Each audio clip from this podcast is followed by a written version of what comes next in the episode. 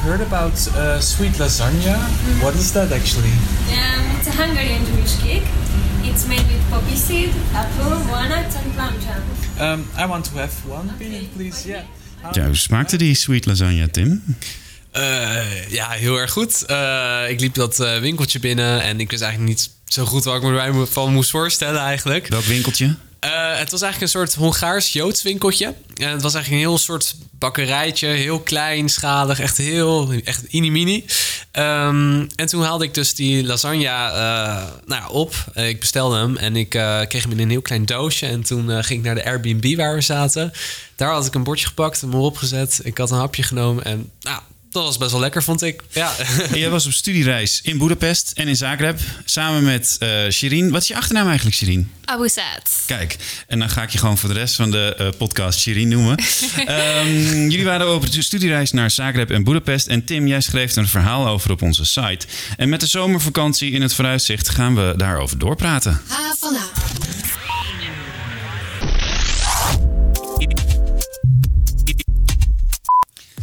Ja, fijn dat je luistert naar onze podcast. We praten door over het nieuws op en rond de HVA. Mijn naam is Daniel Rommens en tegenover mij aan tafel zit redacteur Aafke Kok. Hoi Aafke. Hoi. En eh, vandaag praten we over de studiereis van Tim en Shirin. Want eh, zoals ik al zei, Tim, jij schreef een verhaal voor onze site over je ervaringen. En ik las dat jullie op de uitslagenavond van de Europese verkiezingen in Zagreb ineens voor een zaal journalisten stonden te praten. Hoe, kwam je daar terecht? Ehm, het was eigenlijk eerst helemaal niet gepland dat we daar naartoe zouden gaan in eerste instantie. Ehm, vervolgens waren we dus... eh, op één ochtend was dus een politicoloog was bij ons langs gegaan. Ehm, die was naar ons hostel gekomen. Of naar een pizzeria gingen we toen praten. eh, gingen Heel we luxe over- allemaal. Heel luxe. gingen we dus praten over de, ja, de Kroatische politiek. Ja. En op het einde toen gaf hij volgens mij Katja een tip van... hey joh, er is vanavond een, eh, een, een evenement bij de, de House of Europe in, eh, in Zagreb. Ehm, lijkt het jullie ook wat om daar te komen? En toen Ja. eh, waren we er eigenlijk zo ingerold. En toen zijn we dus op de gastenlijst gezet.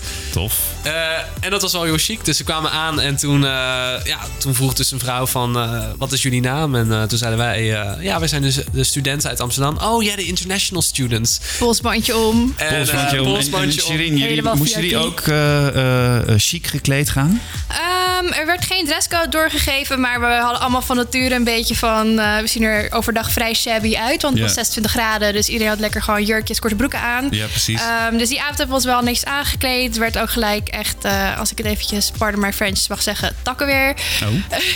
ja, het was een, eh, op een ehm, terras van een bar. Ehm, dus het was allemaal eh, open lucht. Dus toen het op een gegeven moment begon te regenen, was er wel een klein beetje paniek. Ja. Eh, maar het was nog echt super vet. Er waren ook allemaal ambassadeurs van andere landen. Ambassadeur van Turkije was er. Ambassadeur van Nederland. Die is niet aangeschoven, helaas. Oh. Ehm, en we hebben ook het hoofd van het Europese kantoor daar dus ge- mogen interviewen over de Ja. verkiezingsuitslag. Van de... Ja, want jij zat niet op het podium, maar jij hield Nee. het live blog bij, hè? Ik hield eh, samen met een paar andere groepsgenoten het live blog bij. Ehm, we gingen mensen interviewen. Eh, er is ook een deel van eh, gepubliceerd op onze website International Angle.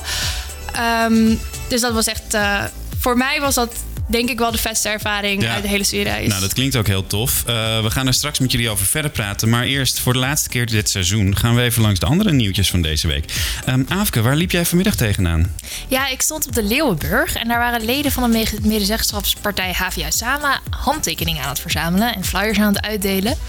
En met die handtekeningen willen ze een signaal geven aan het college van bestuur eh, om hen op te roepen een onderzoek in te stellen naar de druk die studenten op de HVA ervaren als gevolg van het leenstelsel. Oké. En eh, binnenkort kan je die petitie ook op de Amstel campus verwachten. Ik ben hier bezig met een petitie eh, aan het college van bestuur aan de HVA. Er is een onderzoek gedaan door de Landelijke Kamer van Verenigingen dat eh, de participatie van studenten in medezeggenschapsraden, in studentenverenigingen best laag is als oorzaak van het eh studieleenstelsel en hoge studiedruk. Zou je dan willen tekenen? Want deze petitie gaat naar de top van de HVA, het CVB. Dan gaan we namelijk het bij neerleggen, vragen om een uitspraak van hun kant. En hopelijk ook dat er een onderzoek wordt ingesteld bij de HVA specifiek.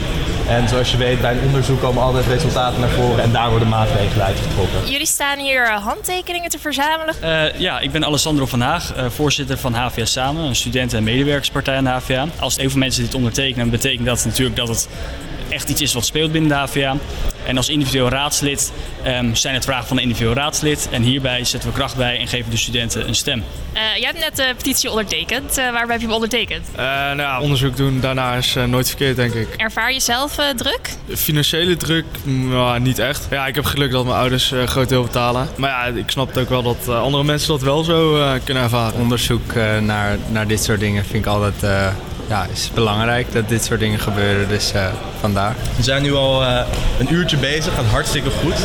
Maar uh, elke handtekening telt. Ik weet niet zo over studieschuld. Dus. Omdat je het niet wil weten. Ik wil of, niet Oeh, maar dat is een slecht teken. Dan ben je misschien wel degelijk onze doel. Ja, Shirin, hoe hoog is jouw studieschuld?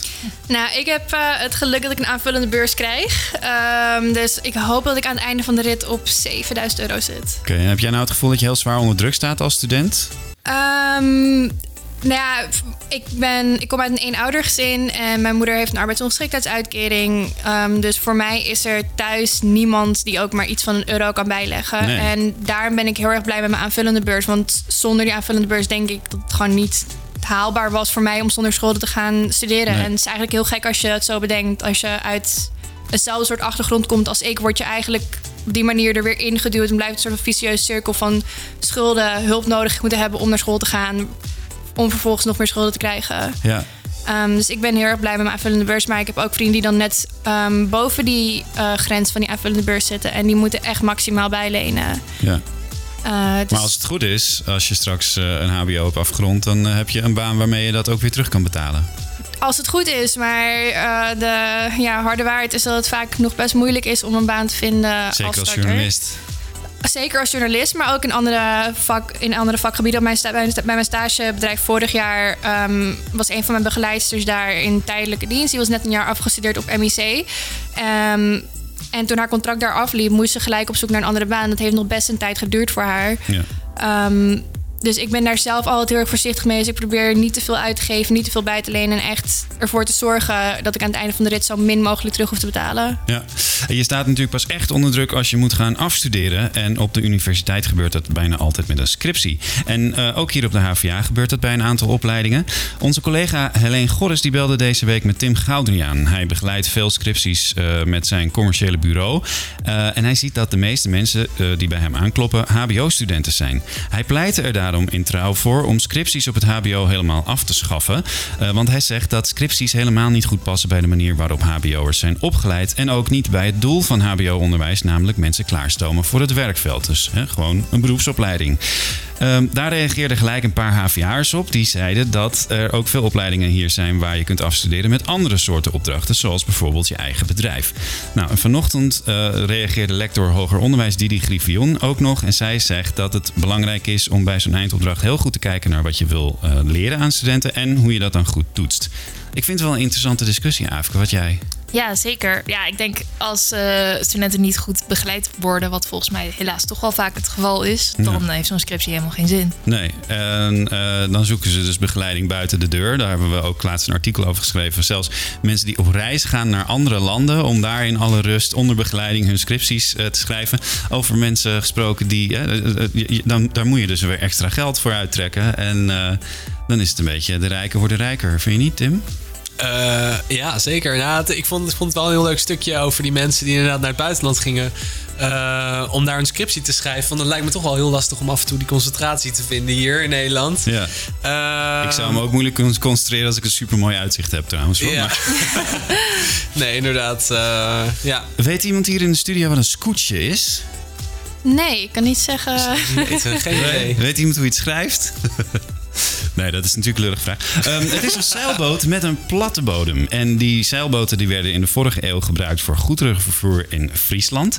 En nu heeft studentenzeilvereniging Orionis als enige studentenvereniging in de wereld zo'n scootje. Maar ze kunnen er geen wedstrijden meer mee varen, want er zit een dikke scheur in de mast. En daarom zijn zij nu geld aan het ophalen voor een nieuwe mast. En die kost maar liefst 18.000 euro, want het is een van de speciaal Canadees houtsoort die je daarvoor nodig hebt.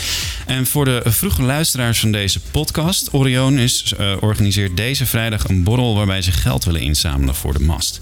En doneren voor die mast kan ook gewoon online. Check het verhaal op onze website hvna.nl eventjes als je meer wil weten. En je kunt trouwens ook gewoon een leuk dagtochtje boeken op de scootje, want uh, de mast is uh, nog wel goed genoeg voor pleziertochtjes. A van A. Eh, welke problemen komen studenten eigenlijk tegen? ben ik nog niet zo oud, dus ik weet niet of dit een probleem is wat er altijd al is geweest. En toen zei hij, nee, maar het is dus niet zo dat mensen denken... zo'n jonge vrouw, wat weet zij er nou eigenlijk van? En waarom is dit onderwerp juist nu zo actueel? Eerlijk zeggen, heb je wel eens cijfers te laten ingeleverd? Nog nooit. Echt niet? Tuurlijk wel. Oh. Wil je niets missen van het nieuws en de verhalen van de campus? Schrijf je dan in voor de nieuwsbrief op havana.nl. Ik hoef onze twee gasten van vandaag niet meer aan te kondigen, want die hebben jullie al uitgebreid gehoord. Ehm, de reden dat jullie hier zitten is die studiereis van jullie naar Zagreb en Budapest. En Tim, jij schreef daar dus een verhaal over eh, voor onze website. Leuk verhaal, uh, allereerst. Dank je wel daarvoor. En ehm, ik las op een gegeven moment uh, stonden jullie uh, bij een stembureau op de dag van de Europese verkiezingen in Zagreb. Hoe, ja. hoe ging dat uh, in zijn werk? Wat was je daar aan het doen? Um, nou, eigenlijk van tevoren hier in Amsterdam kregen we al de opdracht om, ja, om in Centraal-Europa verslag te doen over de Europese verkiezingen. ja, in zeg maar overal. Maar we zijn ja. eigenlijk zelf zijn we naar Zagreb gegaan. Want even, jullie doen de minor international journalism. Ja, ja. En daar leer je wat precies? Um, nou, in principe leer daar eigenlijk buitenlandse correspondentie. Dus dan, uh, we zijn ook eigenlijk meerdere keren ook nog naar het buitenland geweest. Uh, voor Zagreb zijn we ook nog eens een keertje, een, uh, dat was een paar weken ervoor, zijn we naar Londen gegaan. daar hebben we vervolgens ook een verhaal gemaakt. En over naar eigen Brexit? keuze. Nou, het, het was niet per se over Brexit. Het was de week dat de Brexit-deal door had moeten gaan. Ah ja. Dus je ontkomt er niet aan? Nee, het was echt. Ik uh, ben toevallig een paar dagen langer gebleven dan de rest van de klas. En ik liep op een gegeven moment langs Westminster Abbey recht in de pro-Brexit protesten. En het, is, het leeft ontzettend daar. En als je dan zo'n master, of uh, minor moet ik zeggen, international journalism doet, uh, borrelt er dan meteen zo'n journalistengevoel in je op dat je denkt, oh, ik moet nu een verhaal maken? Nou, ik, ik, mijn vriend die was dus naar Londen gekomen, zodat we een paar dagen met z'n tweeën nog wat vakantie konden vieren. Ja. Um, en ik heb er gewoon tegen gezegd van... kan je alsjeblieft even mijn tas vasthouden? Ik moet mensen foxpoppen. en foxpoppen is uh, gewoon ja, mensen, straat. korte interviewtjes. Ja. Ik heb foto's mogen maken van mensen. Um, uiteindelijk heb ik dat dus ook gebruikt... Uh, voor dan mijn opdracht in Londen. Hm. Um, en het is op de website verschenen. Dus uh, ik, ben daar heel, ik ben daar heel blij mee. Zeg maar, om het zo in mijn schoot geworpen te hebben gekregen. en dat foxpoppen, dat ben jij gaan doen, Tim. bij dat, kies, ja, dat stembureau. Dat is waar. Ja, klopt. We kwamen dus uh, aan bij dat stembureau. We hadden dus een, eerst een hele lijst gekregen met allemaal polling stations uh, die daar overal waren. Uh, want in principe de hele minor is in het Engels. Dus we hebben allemaal internationale studenten in onze klas. Dus ook alle mailtjes zijn in het Engels. En dus vandaar, ja, polling stations zijn we dus daar naartoe gegaan. Um, nou, en daar zijn we dus, nou, ik, ik met een zware rugzak op met al mijn opneemapparatuur, microfoon en alles. nou, zat erin. En toen kwamen we daar aan. En toen pakte ik dat uit mijn rugzak. En het ging om ons heen kijken van oké, okay, nou wie kunnen we nu gaan interviewen? Uh, en natuurlijk ben je dan toch wel een beetje beperkt met het Engels. Want je bent dan natuurlijk in Kroatië. Ik kan zelf niet Kroatisch spreken. Nee. Um, dus het Want was spraken al... ze daar een beetje Engels? Ja, nou dat was natuurlijk een beetje Heel het, wisselend. het, het ding. Want degene die Engels sp- spreken, dat zijn vaker dan misschien wat hoger opgeleide mensen. En die hebben dan vaker ook een bepaalde soort nou ja, richting van de mening. Dus misschien, dus het gevolg daarvan was dat we dan natuurlijk dan een soort van één kamp van het verhaal hoorden. En dan niet bijvoorbeeld die oudere generatie mensen die misschien juist helemaal tegen de EU Dus je had waren. eigenlijk Dus- liever nog een tolk erbij gehad of zo. Eigenlijk wel. Om een objectievere mening te krijgen als uh, journalist zijnde wel. Maar uh, nee, het ging eigenlijk helemaal goed. We hadden echt een paar mensen geïnterviewd en echt een soort van... Ja, toch een soort waarheid gekregen waarvan wij dachten van... oh, dat hadden wij ook niet helemaal erachter gezocht. En wat was die dan? En er was bijvoorbeeld... Nou, was één, één vent en die zei eigenlijk van... uh, ja, heel veel mensen die denken dus dat uh, het werken in Euro of het werken in Kroatië... Dat dat gewoon nou ja, dat heel veel jongeren dat niet gewoon willen. Maar in principe, uh, hij, had, hij zei zeg maar dat het, dat het eraan ligt dat er heel veel jongeren zich daar zeg maar helemaal een beetje lui zijn om in Zagreb of in Kroatië überhaupt te werken. Zij willen veel liever naar West-Europa. Ze zien, oh, dat, dat verdient beter. De, en ik wil niet zo'n stom supermarktbaantje hebben, want dat kan je in principe, je hebt daar wel heel veel werkgelegenheid. Maar die willen gewoon allemaal naar West-Europa trekken. uh, omdat ze gewoon misschien in, of in een fabriek willen werken. Of iets anders met handen willen doen. En ze willen ook een beetje reizen. Ze willen ook een beetje lol maken. En dat, Ja, beetje dat, avonturier ja, zijn. Ja. precies. Ja. Kon, kon je zelf eigenlijk eh, stemmen daar, Shirin? Of hoe heb je dat geregeld? Um, nou, wij zijn echt het shame-groepje groepje Zagreb. Want omdat wij dus een dag eerder vertrokken um, in verband met vluchtprijzen en vluchten naar Kroatië, hebben wij helaas niet kunnen stemmen. Oh. Ja, Niet even gemachtigd. Ja, dat was dus het lastige. Ehm, daar gaat zoveel tijd overheen. En we hebben eerst nog gekeken of we in een andere... Tenminste, ik heb eerst nog gekeken of ik in een andere gemeente kon stemmen. Maar dat was ook weer heel ingewikkeld. Ja, dat Ehm, is dus überhaupt al echt heel moeilijk. Want ik, ik woon in Nijmegen en werk in Amsterdam. Ja. Maar dat was al een probleem. Ja, ik vind echt het feit dat elektronisch ehm, stemmen op die manier nog niet is doorgevoerd in, in 2019 absurd. Want je beperkt zo erg de huidige volwassen generatie, de jongst, jongst volwassen generatie. Want wij reizen gewoon heel erg veel. Ehm, wij zijn niet vaak in onze thuissteden op dit soort momenten. Blijkt maar weer. Want heel veel mensen die ik van mijn eigen leeftijd heb gesproken, die liepen tegen dit probleem aan. Mijn vriend die. ehm, eh, heeft een project Clean Mobility ook op de HVA. En die was daarvoor eh, met zelfbouwde auto waren ze in Os aan het racen. En die heeft daar dus ook niet kunnen stemmen, terwijl die wel gewoon in Nederland was. Ehm, dus ja, als je kijkt naar al het geregeld dat er omheen gaat, wordt je wel moeilijk gemaakt, vind Ja. ik. Vonden mensen in Zagreb het belangrijk om te gaan stemmen? Ehm, nou, voor mij, ehm, want op het moment dat wij dus naar de polling stations moesten, was ik eh, op het eh, grote plein in Zagreb uh, dus mensen aan het interviewen. Ja. Um, en ik zag daar toen een stand staan um, met, voor een referendum. Ik ben daar naartoe gelopen en ik zag, nou, deze meneer Duits of hij Engels spreekt. En bleek dus een parlementslid te zijn uit Kroatië. En nou, ik heb een half uur met die man staan praten. En er bleven maar mensen komen en hem begroeten. En ze, refer en, en ze referendumpetitie schrijven. Dus het leeft wel echt heel ja, erg daar. Want hoe hoog was de opkomst eigenlijk? Uh, um, dat? De opkomst was we zelf wel volgens mij echt een stuk hoger dan... Uh, 24 of 27 procent. Precies, het percentage weet ik niet. Was, maar ik weet in ieder geval wel dat het een stuk hoger was dan de keer daarvoor in ieder geval. Ja, ja. ja alleen... Um, maar het is wel laag hoor. Ja, het is nog steeds heel erg. Het uh, hoofd van het, van, het, van het parlementskantoor daar ook, die was um, blij met de opkomst, maar tegelijkertijd ook teleurgesteld. Ja. Um, dat, dat stemmen daar nog steeds niet zo belangrijk lijkt te zijn. En zie je uh, nog een bepaalde populatie dan uh, bij die stembureaus? Zijn het vooral jongeren of vooral ouderen?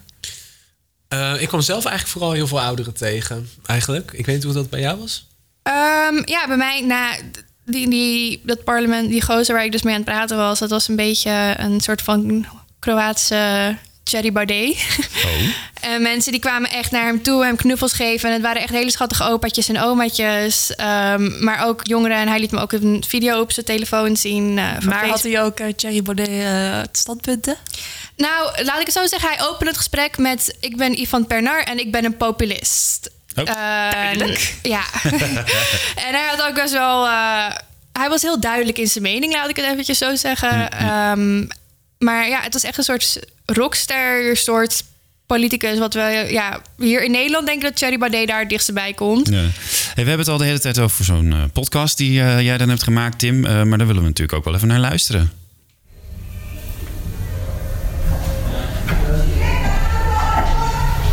Today, citizens all across the Republic of Croatia voted in the European elections. Croatia joined the European Union in 2013. Since then, the youth unemployment improved significantly. However, Croatia still faces problems with job opportunity. Croatian citizens were asked their thoughts on the election and unemployment. Uh, which uh, issues on this European election are most important to you? Oh, equality okay. with other members of EU. Okay, uh, we have the feeling that we are not equal, you know, Eastern Europe and all that. The reason why I decided to vote mostly is because of the rise of fascism and right wing in Croatia, and it's something that concerns me a lot uh, because Croatia is a post-war country, and many things that could help our society to do, to become more developed uh, didn't happen due to this post-war situation. So things like uh, citizenship, education, and like giving more rights to minorities and to work on this intercultural aspects of society. So this is mostly the reason why I decided to vote and support the groups who did talk about it as um, things that are going to be the focus of their work. Also, uh, unemployment was once very high in Croatia. Do you think joining the European Union has helped with that? I think the biggest problem that nobody wants to work here.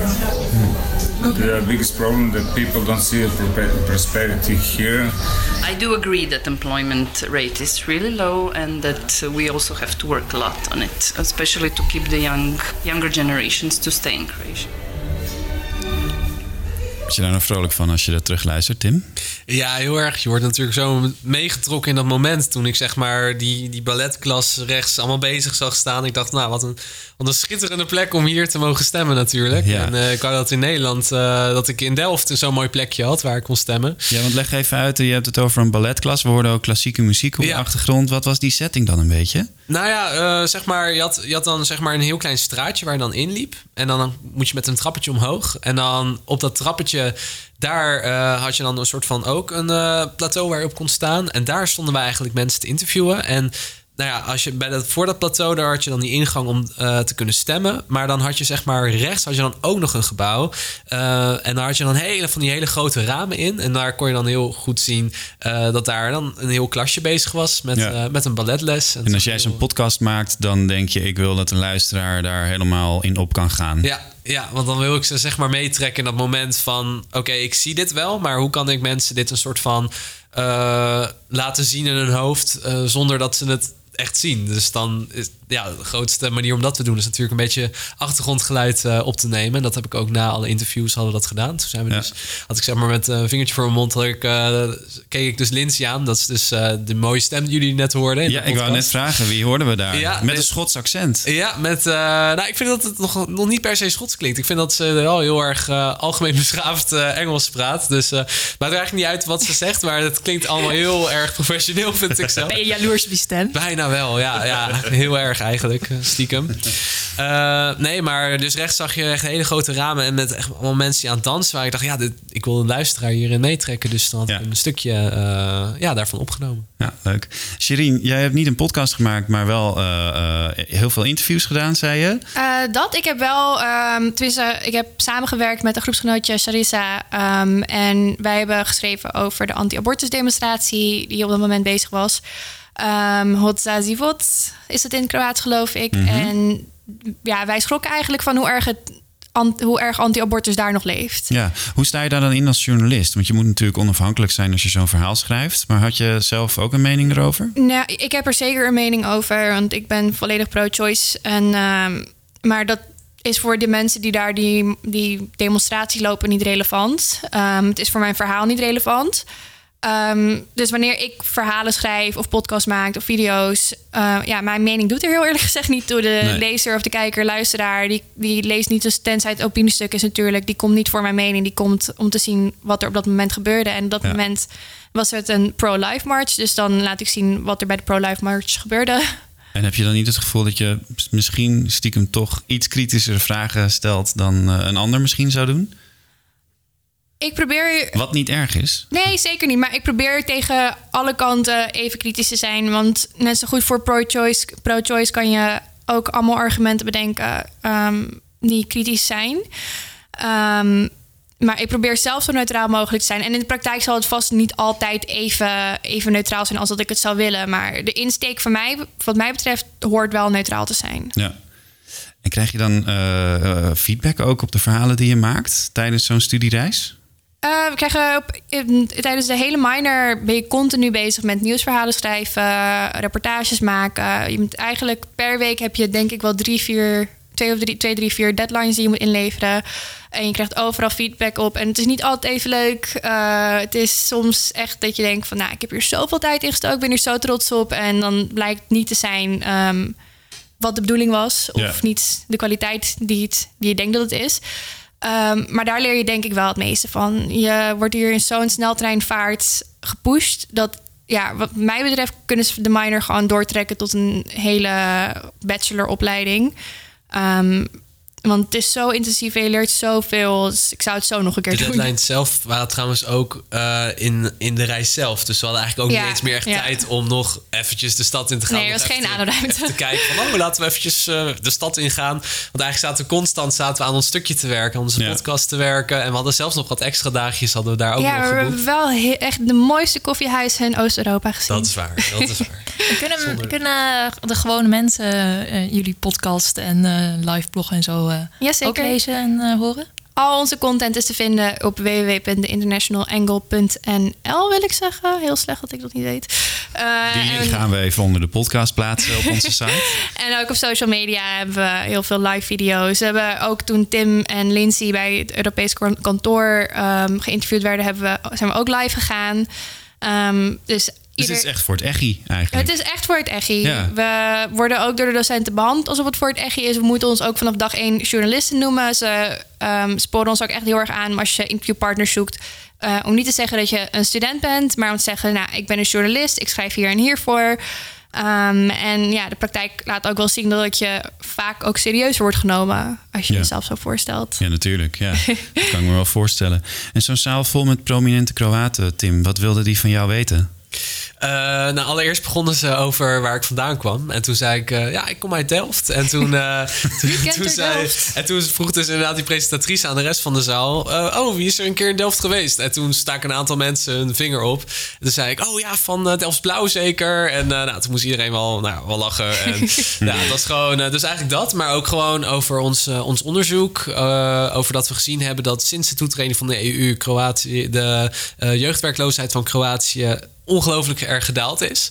Uh, en dat we dat dan konden uitleggen met de mensen die we die dezelfde dag gesproken hadden. Met de verkiezingen, wat daaruit kwam. En uh, nou, interessante uh, verhalen eigenlijk. Ja, want had je echt het gevoel dat jij ze iets te vertellen had? Want je zit ineens op zo'n podium en, ja. dat, en je bent nou ja, je noemt jezelf een journalist, maar je bent ook gewoon nog een student. Ja. En daar zitten allemaal professionals ineens voor je. Word je dan niet een, zaal, een beetje nerveus? Een zaal vol Kroaten. En dan ook nog eens ho eh, ja, hoge Kroaten in principe. En dan kom ik als internationale student, kom ik daar ook plaatsnemen. Ja. Maar nee, we hadden wat cijfers voorbereid, zodat we nog een beetje professioneel overkwamen. Ah, goed, goed. Uh, en, uh, en voor de rest, ja, nee, het, het, is gewoon allemaal heel goed verlopen. We hadden, we hadden gepraat over de mensen die we gesproken hadden. En nee, het was wel een, een geslaagd interview.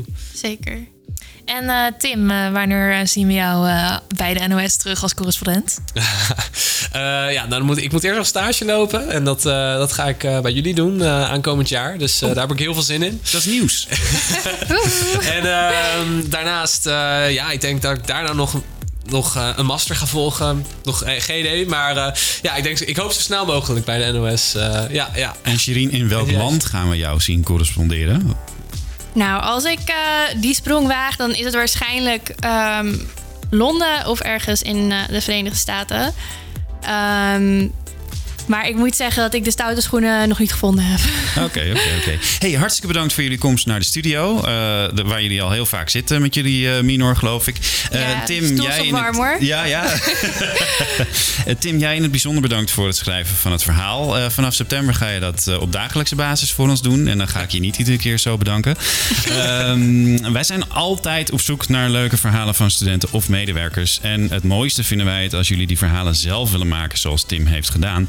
Uh, heb je een idee? Neem dan dus contact met ons op, want wij kunnen je helpen om daar een goed verhaal van te maken. En mail dan naar havana.hva.nl of bel ons op 020 525 3981. En wil je op de hoogte blijven van al het nieuws en de verhalen die we maken? Check dan havra.nl en volg ons op Instagram, Facebook en Twitter.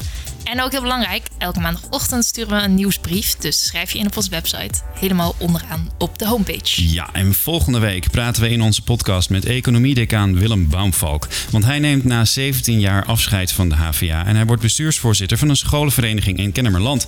En we kijken met hem terug, uh, uh, samen met hem terug op de veranderingen in de HVA. Het praten we uh, over impopulaire verhuizing van een aantal opleidingen naar Zuidoost. En we vragen hem of hij niet liever nog een stapje hoger had willen komen binnen de HVA.